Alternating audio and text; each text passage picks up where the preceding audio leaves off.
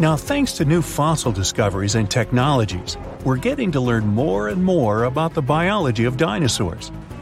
Some people don't need to know more than the fact that a few of them were colossal, terrifying, and vicious. But for those of us that do, the use of comparative biology, pigment analysis, and powerful new X rays have allowed us to gain insight into specific features, such as their colors, eating behaviors, and the shapes of their tongues. Yes, that's right, the shapes of their tongues, which, for a long period of time, was something of a mystery. This is because soft, fleshy dinosaur parts are hardly ever retained in fossil form. But thanks to the discovery of some surviving hyoid bones, which are situated at the root of the tongue in front of the neck, we now have some insight. Most animals have this hyoid bone that anchors the tongue, the shape and complexity of the bone determine how free moving the tongue can be. Scientists have discovered that nearly all dinosaurs had simple tongues that laid flat and were extremely similar to the tongues found inside the mouth of a crocodile today. Yeah, this crocodile. Go ahead and take a closer look. Nah, just kidding. Come on back.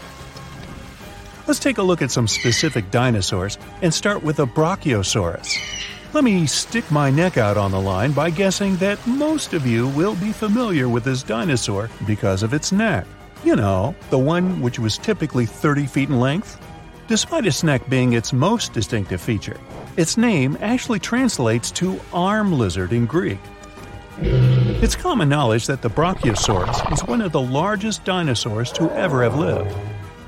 On average, it reached 76 feet in length and 40 feet in height it's roughly the length of two school buses and as high as a four story building. None of which were around in the era of the big guy here. Fragmentary leg bones and vertebra of even larger dinosaur species are known, but these skeletal remains are too incomplete to determine their exact size. So, this guy may have been the largest dinosaur ever. A renowned herbivore, thank goodness.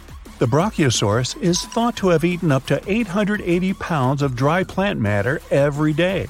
Most of this was made up of coniferous trees, ginkgos, and cycads. This target might have been hard to hit for this dinosaur, as researchers have learned that its teeth were spoon shaped and not ideal for chewing food. This means that the creature would have swallowed vegetation whole, as its teeth were suited to stripping it but not breaking up large chunks of plants.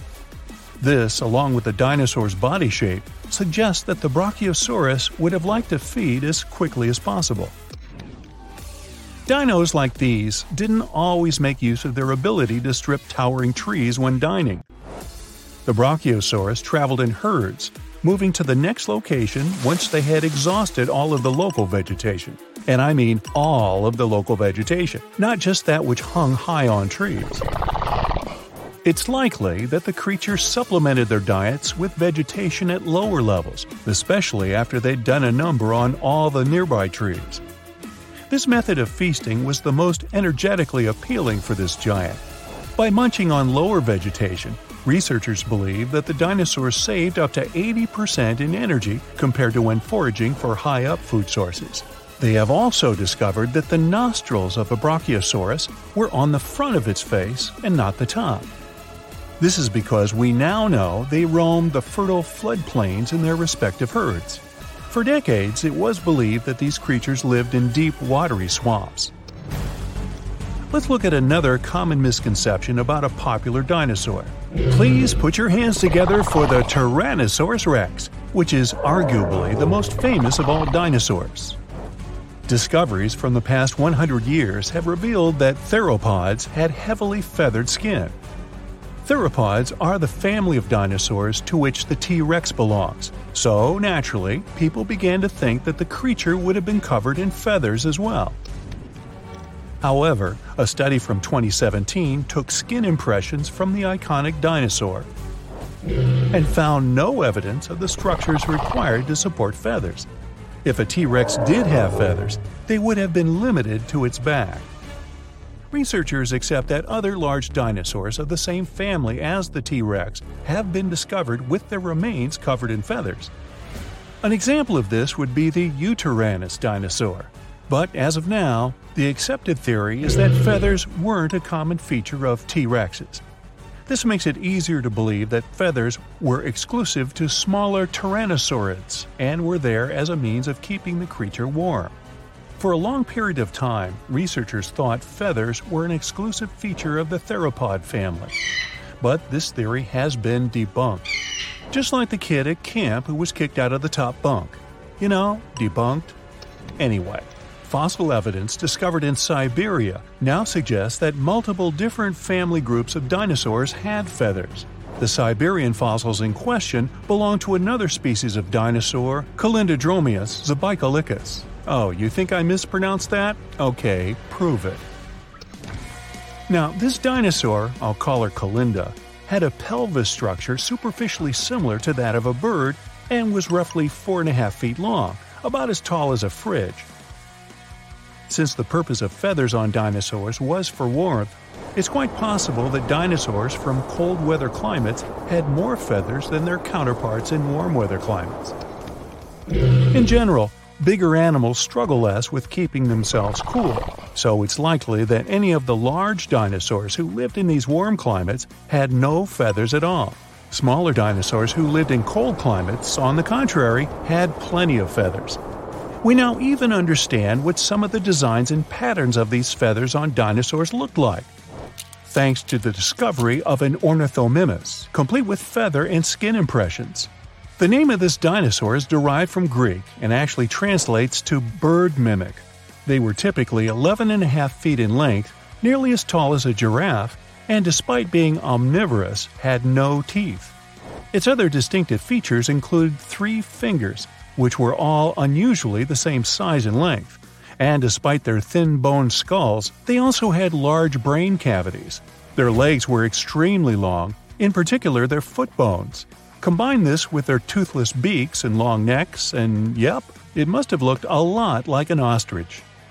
Although they're not as big as the Brachiosaurus or dinosaurs in general, they are bigger than any other bird in the world.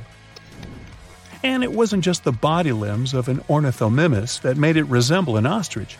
They also had very similar feather patterns. Their heads, necks, and lower legs were mostly bare of feathers, but the rest of their bodies were well coated in downy plumage. This is what you call a bird's layer of feathers as a whole.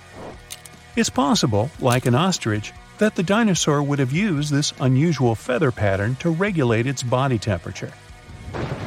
Despite some dinosaurs possessing feathers like birds, on top of also being their distant relatives, dinosaurs didn't have the type of feathers required to fly for most of their existence. Feathers found in fossil impressions or preserved in amber have allowed researchers to gain insight into why these creatures weren't very aerodynamic. The structure of these feathers appears to be very simple, with a poorly defined and flexible central shaft. These feathers would have better served any dinosaur as a fashion statement, as they would have helped attract the attention of other dinosaurs. These feathers also would have had the ability to regulate body temperature. Surprised to hear that dinosaurs had ostrich like feathers? Wait till I tell you that their prehistoric distant reptile cousins had something that looked like fur. Allow me to introduce you to the pterosaur. Its name is derived from Greek and translates to wing lizard. Just like dinosaurs, they were initially thought to have scaly or leathery skin all over their bodies. But over the course of the 20th century, fossil examinations revealed that many parts of a pterosaur's body were furry. The wingspan of a pterosaur could reach the length of over 23 feet, about as long as a London bus. Its toothless jaw was very long and resembled that of a pelican, how could something that looks like a pelican be so terrifying? These creatures were coated in pycnofibers. Those were simple structures, feather like in composition, but strand like and fuzzy like fur. Further research suggests that some parts of the pterosaur's body had more complex kinds of feathers with branching strands. If this is accurate, it would be the first time feathers were found on an animal that was neither a dinosaur nor a bird.